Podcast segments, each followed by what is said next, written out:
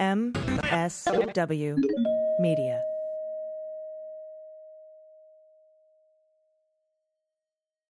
Please join me in thanking Credit Karma for supporting the Daily Beans. Credit Karma. Apply with more confidence today.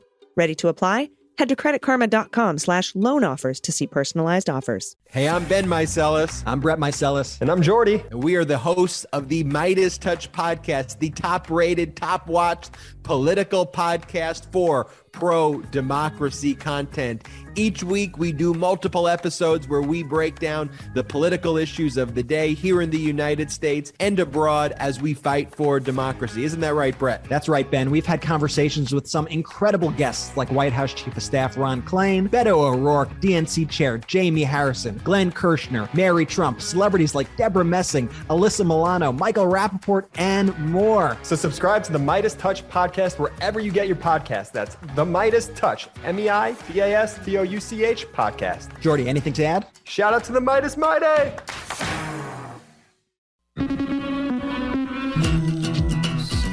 with swearing. Daily beans,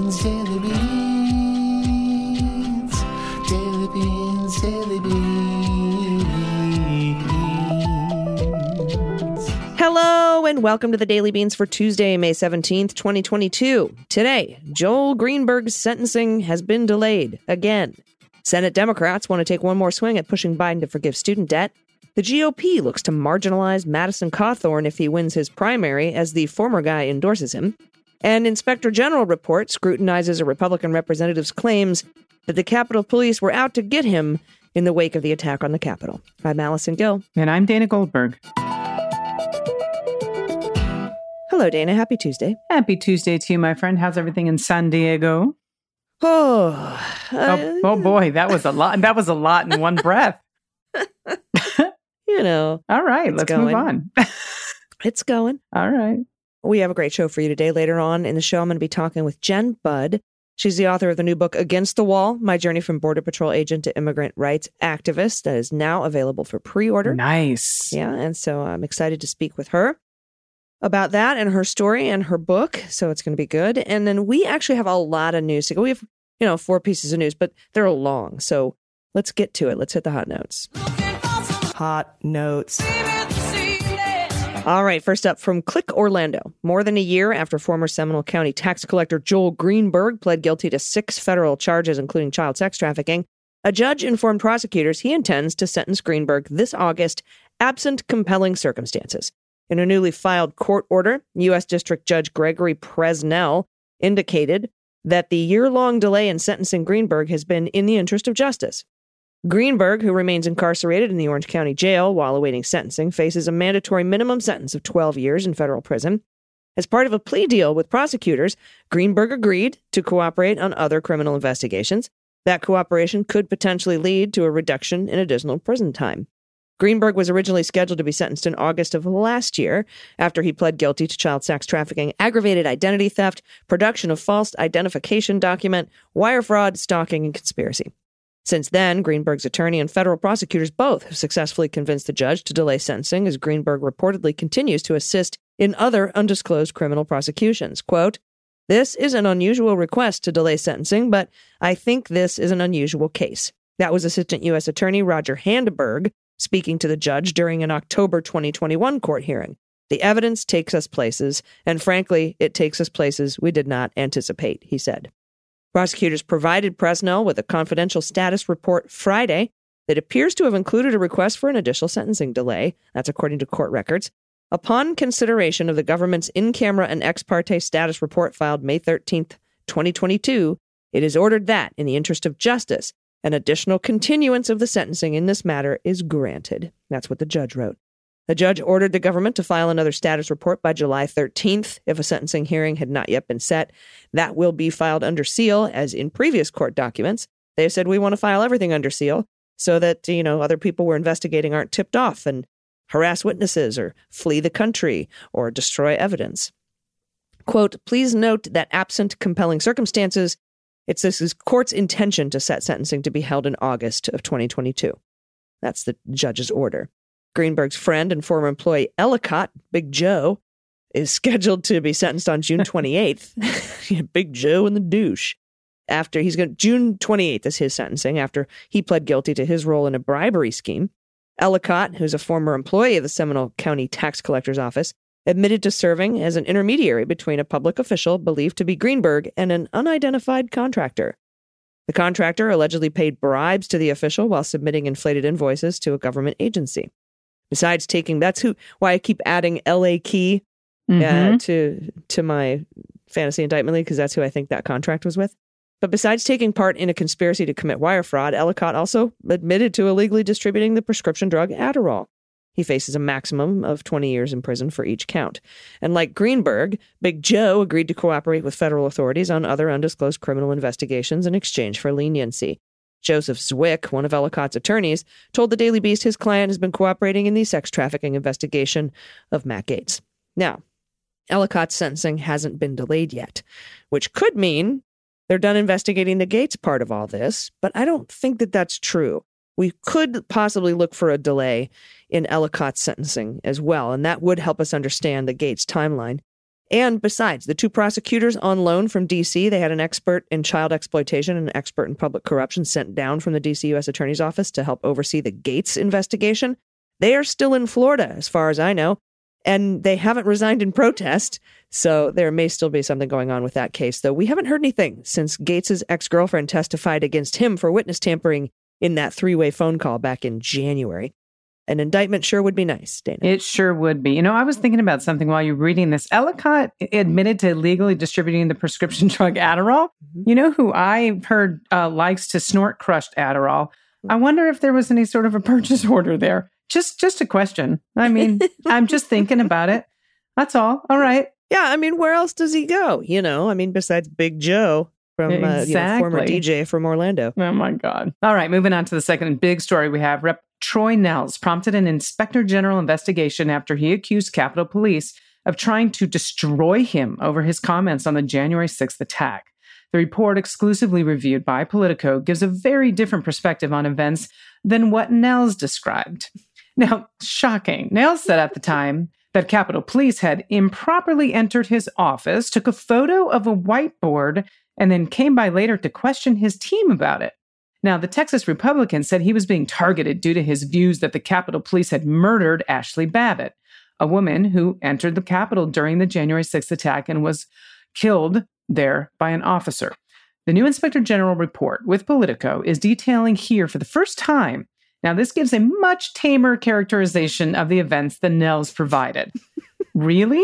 After scrutinizing the matter, the Inspector General recommended that the department update procedures on balancing security interests with congressional offices' confidential work.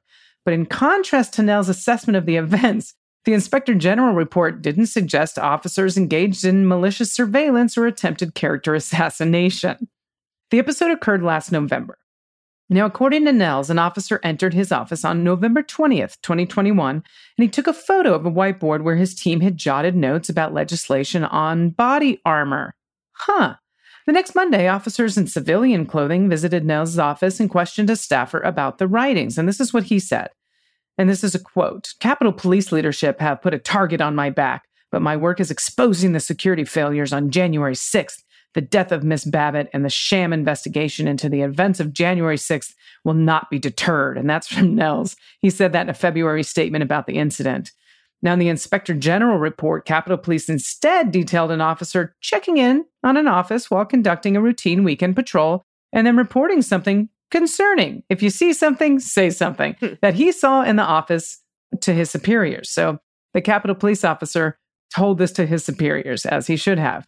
The officer was doing routine patrol work of the Longworth House office building on November 20th when he saw that the door to Nehls's office was open, which wasn't normal. And that's according to the report. So he loudly announced himself a few times, mind you.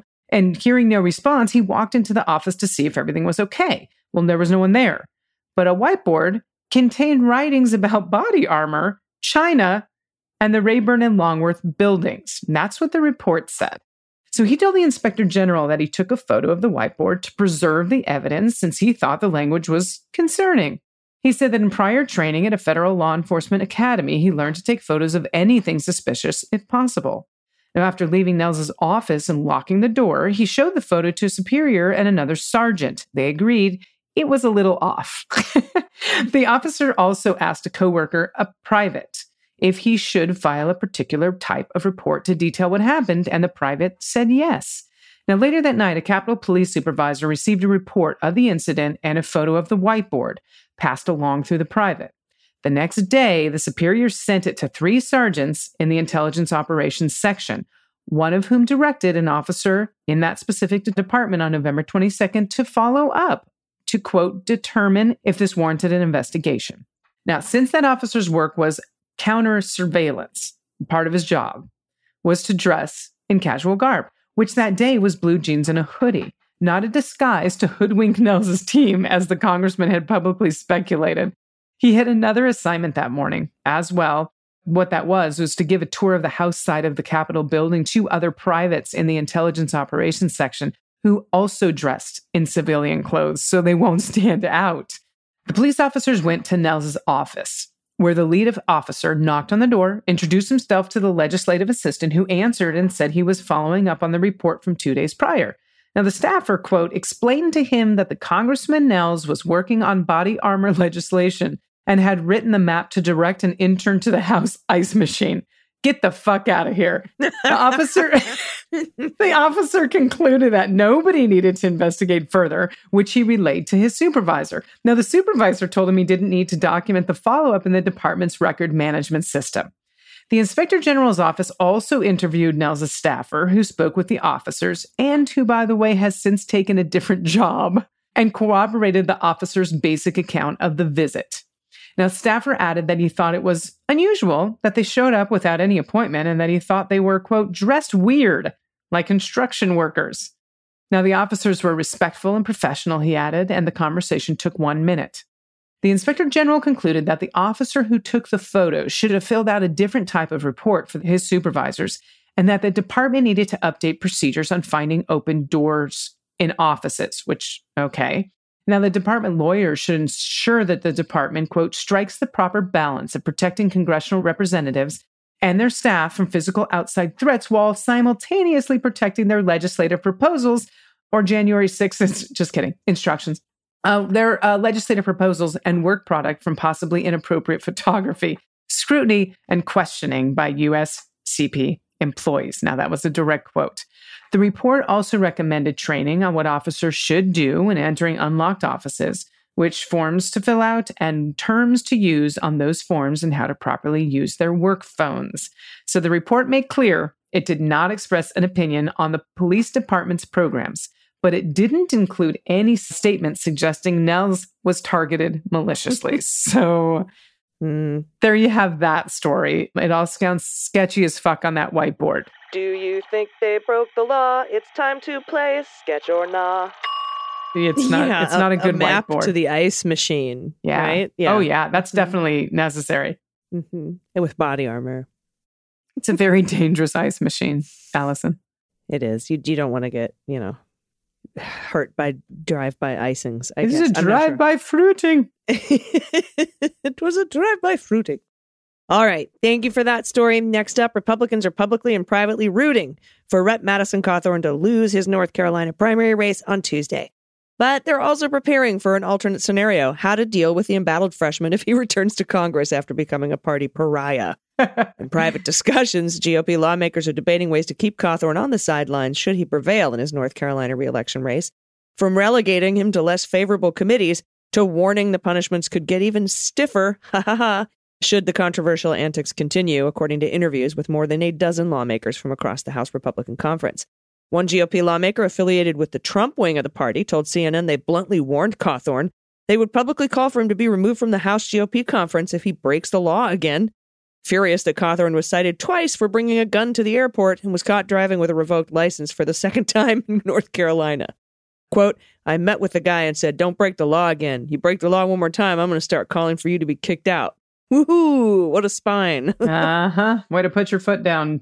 hmm And I don't mean kicked out of the House Freedom Caucus. I mean kicked out of the conference, voting him out. He's a black eye on our conference. Okay. Mm, okay. Well spoken, sir. Meanwhile, some members of the hardline House Freedom Caucus, of which Cawthorn is a member, have sat him down and told the 26 year old to get his shit together. That's a, a act, get his act together, according to multiple GOP lawmakers familiar with those conversations. Now, after Cawthorn sparked an uproar for insinuating his colleagues had invited him to orgies and done coke in front of him, the conservative crew briefly contemplated booting Cawthorn from the caucus, though they never followed through with that threat. But one of the group also suggested it's not a given that the MAGA firebrand will be invited back to the House Freedom Caucus next year if he's reelected, noting the group is invite only and said Cawthorn is going to have to own up to his mistakes. Okay. As his colleagues debate his future in the party, Cawthorn, once seen as a rising star in the GOP, increasingly finds himself on an island on Capitol Hill, suggesting his problems won't end if he manages to clinch the nomination. Is that Fire Island? I'm just curious from the videos. it's Eden. It's, that island from couples therapy. All right. Complicating matters, though, because this piece was written yesterday, and today Donald Trump posted on Truth Social that Madison was a good kid. Everyone should give him a second chance. So that's going to throw a wrench in the works. It sure is. All right. Now, this last story, I'm so exhausted by this, but I think it's good that we continue to report. Senate Democrats don't want President Joe Biden to make a move on canceling student loan debt until they get one last chance to push him to go as big as possible. Yes. Majority Leader Chuck Schumer, as well as Senators Elizabeth Warren and Raphael Warnock in Georgia, communicated to the White House that they want Biden to hold tight on any executive action until they can press him one last time. That's according to two people familiar with the matter who spoke on the condition of anonymity. The three senators met this week to plot student loan strategy and are seeking a meeting with Biden as soon as he will do it. The student loan fight is a key friction between Biden and Senate Democrats. And then Schumer, Warren, and Warnock, they're pressing Biden to cancel as much as $50,000 in student loan debt for borrowers, but Biden's considering a much smaller relief. The progressive wing of the party believes big debt relief will energize voters. Though centrist Democrats generally prefer a more measured approach, Warnock himself could benefit as he prepares to face voters this fall.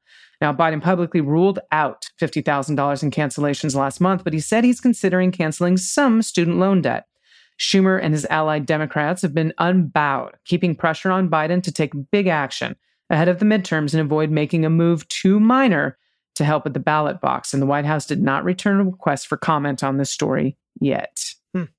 Well, we'll see what happens there. That student debt payment repayment pause ends at the end of August.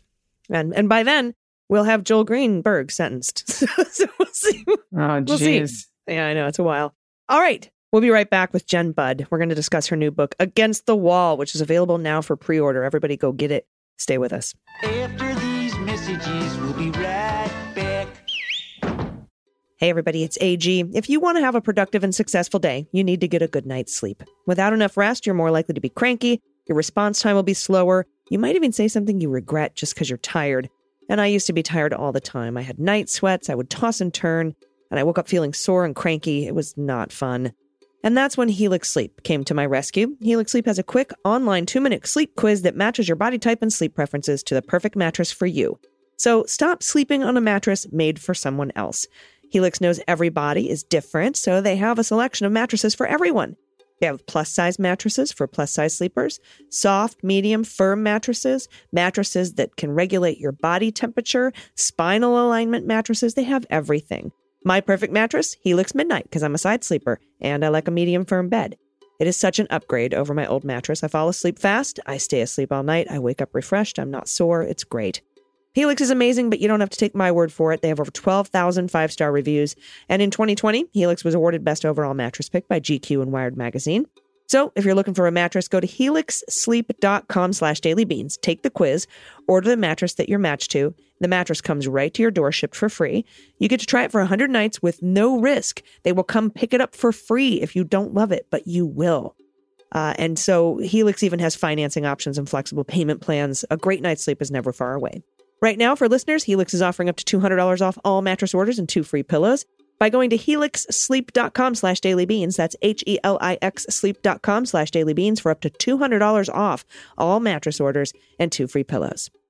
Hey, everybody, welcome back. I am honored today to be joined by a friend of mine. She was a senior Border Patrol agent with the Border Patrol in San Diego and an intelligence agent at San Diego Sector Headquarters from 95 to 2001. And then she resigned in protest due to the rampant corruption and brutality she witnessed. And she has a book out about it now. It's called Against the Wall My Journey from Border Patrol Agent to Immigrant Rights Activist. Please welcome Jenn Budd. Hi, Jenn.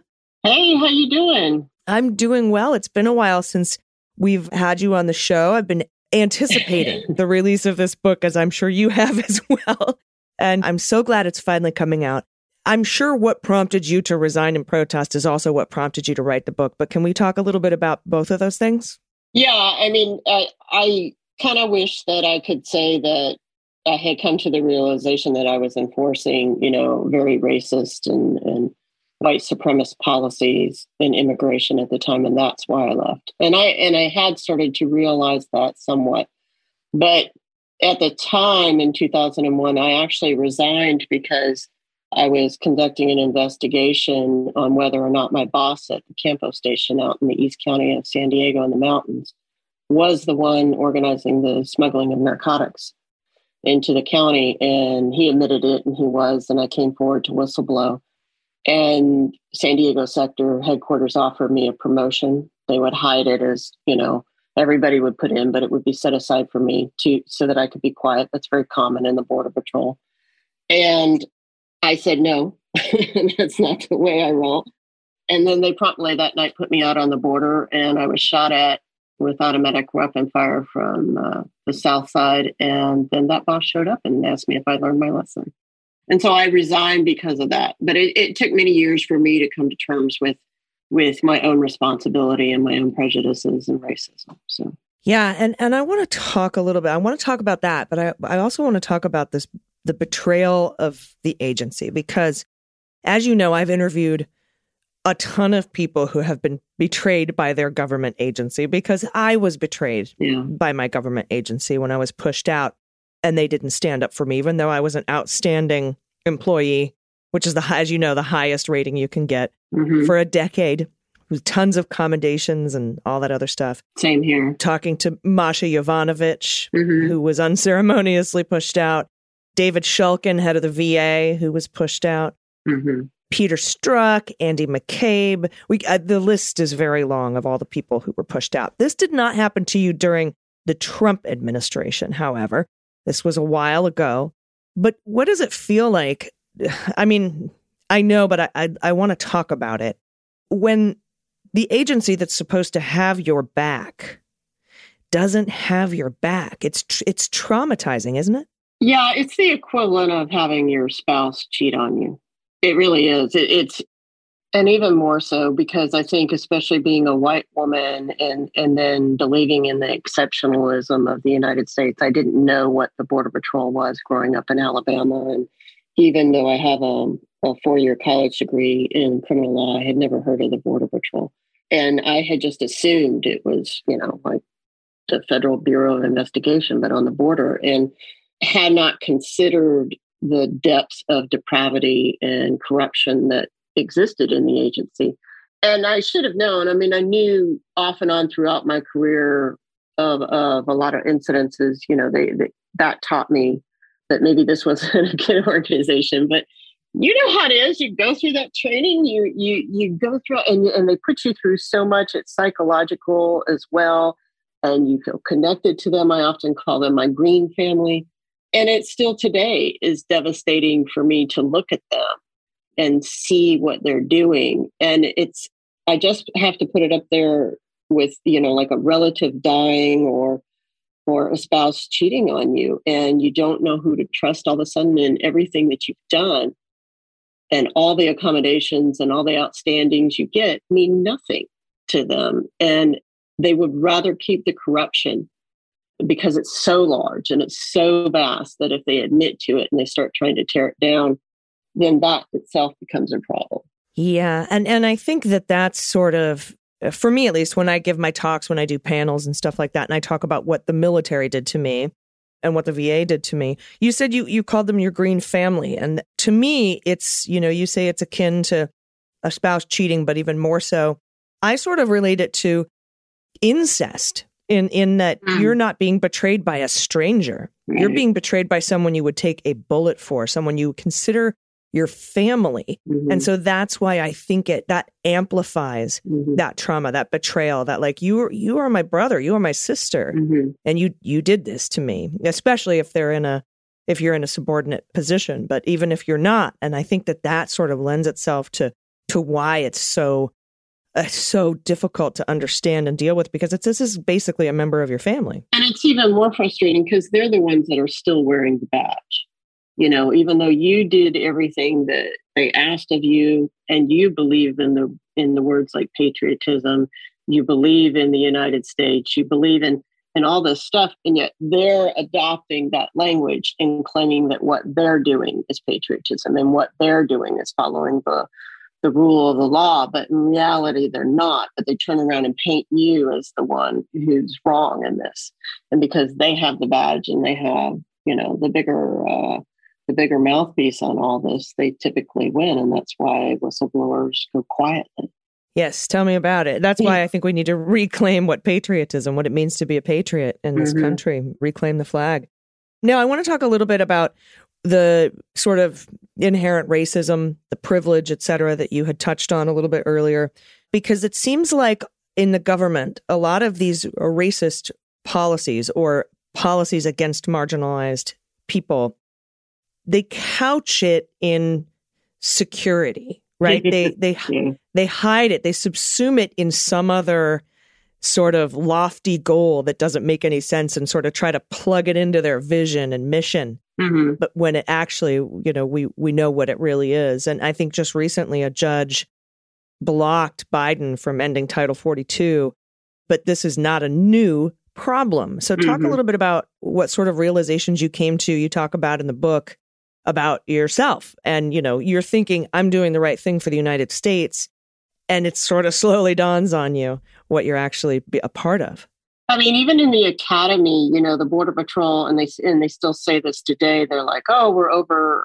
uh, fifty percent minority because of the Latino pop- population of the agents." And and as a young agent, and hearing the racist words that they they suggested we use for migrants that they still use today, and I question, you know, my my instructors who were border patrol agents, who were Hispanic border patrol agents, and they they're justifying it. And and me as a white young woman at that time i was like okay. But then but then you see it. You see how we hunt down brown and, and black migrants and we hold them under bridges out in the texas sun for months at a time and claim oh there's nothing we can do but then ukrainians come to the border white ukrainians and they're all like well, may i escort you to the cbp port of entry so that you can claim your asylum?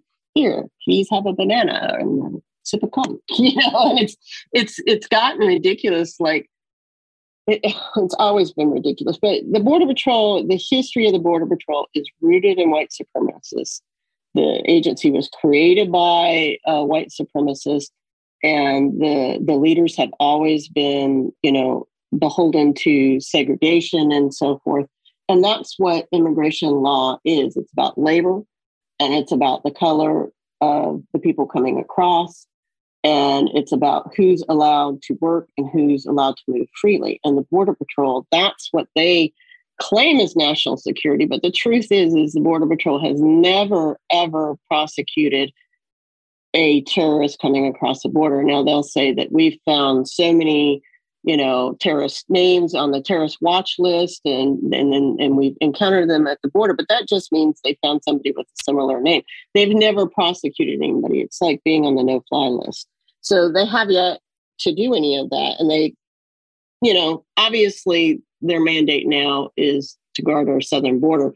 But as far as how the immigration system is applied and and the asylum system is applied you can see very clearly that people who are white get in very easily and people who are black and brown can sit down there on the other side of the fence for years Yeah, and it seems like there's just huge issues with the allocation of resources too. I mean, with the the amount of resources we spend turning black and brown people away versus, you know, actually securing the important things that we need to keep out at our border. It seems like the the resource allocation is just all fakakta. Well, because the war's not on terrorism, which is what they claim it is. The war is actually on black and brown immigrants. And so, like, I know we talk a lot about militarization of the border, and a lot of people, when you hear that, a lot of, especially white people or people that live in the interior of the United States, think, well, if there's militarization, then it must be needed. But the truth is, is that we are creating our own crises down there. And so, what the war and the militarization, but the war on immigrants that we see on our southern border is about is a it's about making money for defense contractors. That's what it's about. And before I let you go, I want to ask you the what, what the hardest part or hardest realization while you were doing research and, and writing and, and not just research, but like your own mental research. Do you know what I mean? Yeah. What was the hardest part to write about for you? I mean, I think a lot of people are going to, there's a chapter in there that describes my rape in the academy by another agent and fairly graphically. And, and I think a lot of people would think that, and, and, it, and it was mentally hard on me. It took me a while to write it, but I think, I think the biggest thing was just recognizing in myself how easy it was for me to use my own trauma, you know, from my childhood and then being an agent and turning it around and using it against migrants myself. So I'm very not that I killed anybody or beat anybody up. I there is one story in there where I hit a man with my flashlight a couple of times. And even then when I did it, I was very remorseful about it because I shouldn't have done it. I did it out of fear. And I just, you know, being as educated as I am, and and I wasn't raised in a racist family, but it just it was just so easy. It was just so easy. They in our country and our laws make it so easy to be white and to follow that and justify our actions where, you know, you were once abused, but then you turn around and you become the abuser on somebody that you deem is less than you. And so that's something that I it took a while to come to terms with and took a while to get to that realization in the in the book.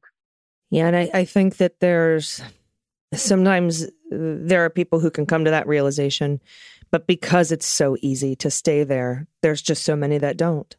Yeah, and especially now, I mean, you can just wrap yourself in a flag and and just be like, you know, well, that's the law. Don't come across, which is what I used to say, or, you know, or look at all these people. They're all criminals. That's what they're saying left and right. And they, they have a bigger mouthpiece than we had back in my day when I was an agent. It makes it even easier for them to do that.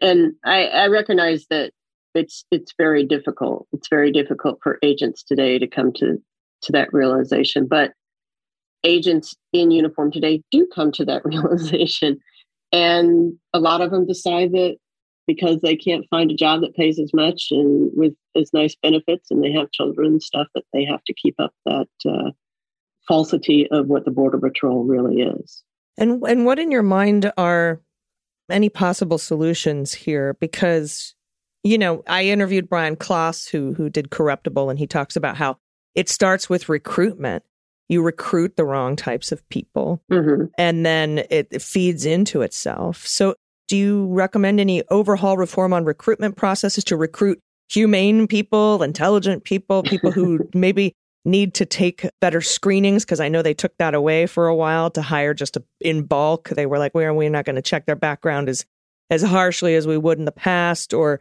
you know training annual training on on humanitarianism or anything like that i mean uh, you, you know i mean it seems like these are no-brainer ideas but they just they haven't been put into practice well we've been doing deterrence policy since i was an agent in 1994 so i mean that that started under clinton and you're right the border patrol's hiring practices have just gotten abysmal and they were bad beforehand. But I really I come to the conclusion in the book that after everything I've seen and everything I've witnessed and everything I've read up on and stuff that the border patrol in and of itself should be abolished. But I think that we that doesn't mean I believe in open borders that I still believe that we have to have law enforcement on our borders because of the type of world that we live in today but I believe that that the history of the border patrol and the outright abuse and lynchings that was done and and and now with the secret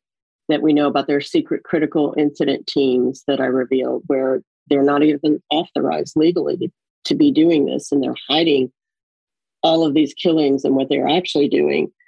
I, I just can't see any answer other than abolition. But I do envision in the future like some kind of border enforcement that's that's more akin to like forestry or Bureau of Land Management, where the agents know about the cultures that they're working in, uh, especially because a lot of our border regions are made up of indigenous tribes, and we are technically on their land, mm-hmm. um, enforcing federal laws. And the Border Patrol doesn't teach that, and they don't really teach much as far as de-escalation. They don't teach much as far as humanity. The only humanity they have is, you know, we force you into the deserts, then we spend a lot of money on helicopters, go pick you up, take great pictures about how great we are, and then we throw you back over the fence into, you know, more inhumane conditions. That's what they consider to be humanity. So I think that, you know, detention and deterrence policies are a choice. Detention is not supposed to be part of asylum process, which is the majority of the reason why immigrants come to this country versus when I was an agent, when most of them were coming for work. And so our policies have to change with the demographics of the people who are coming to our border. And that's something that we haven't been able to do or willing to do. Yeah, it's almost like just gut it and start again. From it's just so corrupt and terrible. Yeah, yeah. Well, I, I really appreciate your time today, and uh, I recommend everybody pick up Against the Wall. It's called Against the Wall My Journey from Border Patrol Agent to Immigrant Rights Activist. Jenn Budd, thank you for your time today. Thank you. Everybody stick around. We'll be right back with the good news. Hey, everyone. During my government career, before Trump ousted me, uh, you know, I had a security clearance. I had to ensure all my personal finances were pristine. And that meant avoiding debt or paying down debt as fast as possible. But paying down debt can be hard and stressful and take a long time, especially if you've got a high interest credit card. You're paying more, it just keeps going and going. And, and and then sometimes you have to track multiple payment dates. It's awful. I got tired of juggling all of it. So I consolidated with a personal loan, and that could be your answer. That way, you just have one due date a month, one interest rate, one monthly payment. And Credit Karma can help you find the best option. Credit Karma uses your credit data to find loan offers that are personalized to you. So you can have a better idea of what loan amount you can get approved for so you can apply with more confidence. Credit Karma will show you your chances of approval. So you can choose between loan offers that you're more likely to get approved for and comparing loan offers on Credit Karma is 100% free and it will not affect your credit score. It's not a hard pull, so it could save you money. Why not? Credit Karma. Apply with more confidence today. If you're ready to apply, go to creditkarma.com slash loan offers to see personalized offers. Go to creditkarma.com slash loan offers to find that loan for you. Again, that's creditkarma.com slash loan offers. And if you've been listening to the show for a while, you've heard me talking about my wonderful Helix mattress. Well, Helix has gone to the rest of the house. They've gone beyond the bedroom. They've started making sofas and chairs and amazing stuff. They launched a new company called Allform, and they make premium customizable sofas and chairs shipped right to your door fast. Allform makes beautiful furniture. It's easy to put together, easy to customize using premium materials at a fraction of the cost. They deliver to your home. Allform takes just three to seven days to get there in the mail, and it comes with a forever warranty, so you know your new furniture is going to last. You can pick your fabric, right? Which is spill, stain, and scratch resistant. Great for the pod pets. You pick the color, the finish of the legs, the configuration to make sure it's perfect for your home. They've got armchairs and love seats all the way up to eight seat sectional, so there's something for everyone. And you can start small and add on if your home gets bigger or your family gets bigger. I chose a three seater sofa in whiskey colored leather with walnut legs to match my mid mod vibe. And it's got a chaise lounge at the end. It goes perfectly in my living room. It's comfortable. It looks great. It's got a forever warranty. It's protected from the pod pets. Its setup took in like 10 minutes. It was awesome. So, if getting a sofa without trying it in store sounds a little risky, do not worry. You get 100 days to decide if you want to keep it. That's more than three months. And if you don't love it, they will come, pick it up for free, give you a full refund. So there's no risk here. To find your perfect sofa, check out allform.com slash dailybeans. And right now, for listeners, Allform is offering 20% off all orders. That's allform.com slash dailybeans. Everybody, welcome back. It's time for the good news. Who likes good news? Everyone? Then good news, everyone!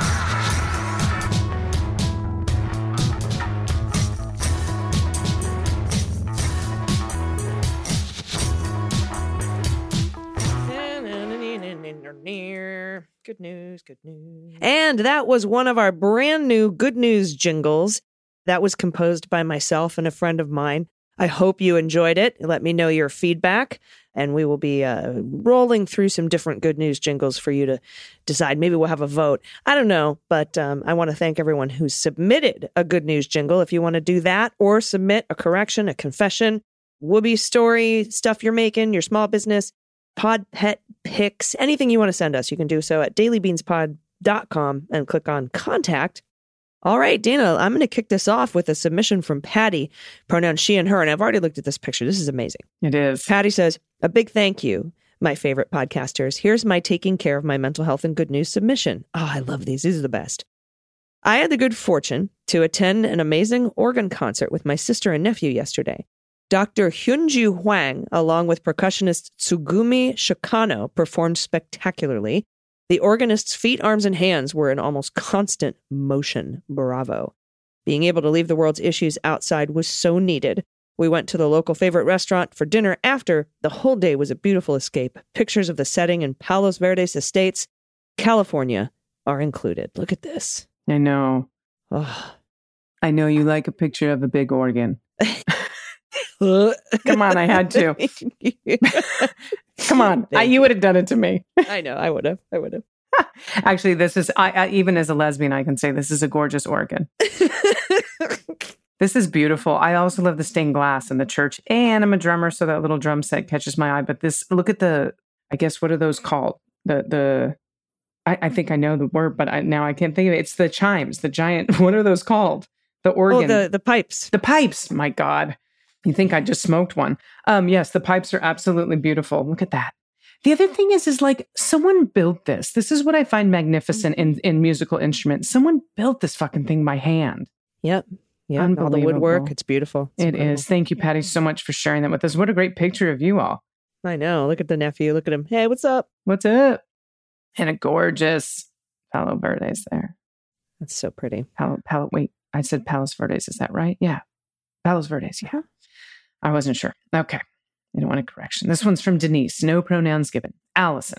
I just wanted to take a moment and thank you for all the great work you do to break down the several what the fuck moments we're experiencing on a daily basis. It gives me hope that some amazing people are pulling for our democracy. I listen to you daily. For Pod Tax, I rescue pugs, and Pablo came to me a shell of what he is now. He had a rough start, but he's well loved now. I'm including some before and after photos of him. I also have Jarvis, the pug mix, Ruru, who lost her tail. Oh, she was a bad neglect case, and Chloe, the queen, who's 13, half paralyzed and blind, but now living her best life. Aww. I know. Oh, look at these pugs. oh Uh, my goodness. Oh, yeah. Look at that before picture. That is definitely a healthier pug now. Absolutely. And that is due to love, Denise. Well done. This is amazing. Thank you. Thank you for the submission. I love the pod tax. Next up from Monica, no pronouns given. Find the cat and a pet picture. Her name is Bunny. She was born in my house because I was a foster mother for our local humane society for over five years. She has two different colored eyes and does not really have a mustache. She she she gets into a lot of adventures at night and came home one morning with a dirty Sanchez. Oh my gosh. I love you, ladies. I listen to you every single day. Keep up the fight. Look at that is hilarious. oh my goodness. Oh, I see her. I do too. That's cute. Oh my god, that's amazing. That's awesome. This one's super short. We'll get this out. This is from Tonya. Pronoun she and her. Unless it's unless that's pronounced Sonia, not Sonia, and then it's Tanya. This is very confusing. I think it's Tonya. Okay, we're gonna keep moving. And if it's wrong, if it's Tanya, let's just leave all this in. It rhymes with the name S O N Y A. My friend pronounces that Sonia, but I think it could be Sonia. What do you think? I have a friend named Sonia, but I think this is Tanya. I think we're going to go with Tanya. Okay. Tanya, pronouns she and her. Sorry to bring you all on that journey. It was exhausting for me as well. if you use smile.amazon.com, the company will donate a small percentage of your purchases to the charity org of your choice. I donate to my regional Planned Parenthood org. Picture of some of my family. The two fawn pugs are sisters and do everything together. We have so many pugs. This is a very puggy good news today. It's Pug Day. It is Pug Day. Look at these babies. Oh, they're so cute. Is that a heating pad they're sleeping on? Oh my goodness. Oh my goodness, is right. That's so cute. Thank you for that. And thank you for those photos. And thanks for that. Smile.amazon.com. Interesting. I didn't know that. Yeah. All right. Next up from Ellie, pronouns she and her. I've been a listener since our mutual friend Brian, Otis's human, told me about your pod a few years ago. The world feels heavy these days, and it's hard to find silver linings. I'm very grateful for your good news every morning on my way to work. Speaking of silver linings, I'm fortunate to work in a very dog friendly environment. My barometer for my day is how many dogs I get to pet.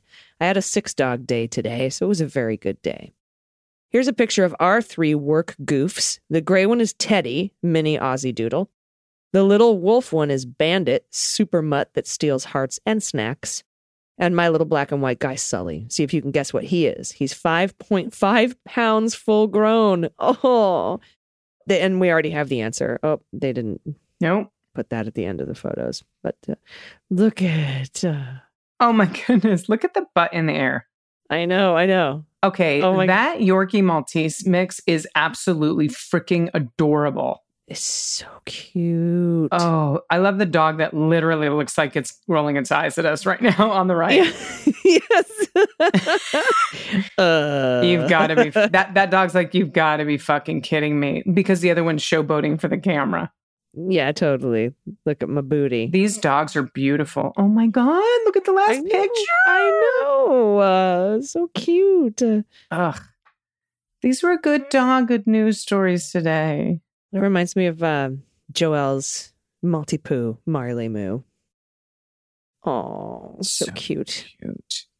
Thank you for all of this. If you have anything you want to send on to us, including, you know, if you want to try out for uh for the jingle, for the Yeah. good news jingle, you can send that in to us too. You can do it all by going to dailybeanspod.com and clicking on contact. Dana, do you have any Yes. final thoughts today? No, not today. I feel like uh it's, you know, it's that's it. I don't I actually I don't feel very articulate today. Uh, articulate? I don't feel very articulate today, which is part of the problem. So, no final thoughts. I'm going to keep them to myself. Did you just mess up the word articulate? I did. I don't want to talk about it. And I'm not even going to ask you to edit it. It's just so people have joy as they sign off on the podcast today.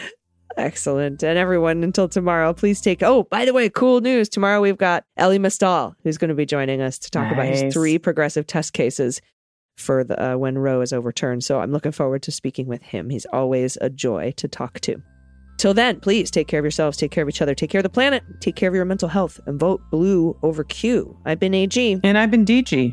and them's the beans. The Daily Beans is written and executive produced by Allison Gill with additional research and reporting by Dana Goldberg and Aimee Carrero. Sound design and editing is by Desiree McFarlane, with art and web design by Joel Reeder with Moxie Design Studios. Music for The Daily Beans is written and performed by They Might Be Giants, and the show is a proud member of the MSW Media Network, a collection of creator owned podcasts dedicated to news, politics, and justice. For more information, please visit MSWmedia.com. MSW Media.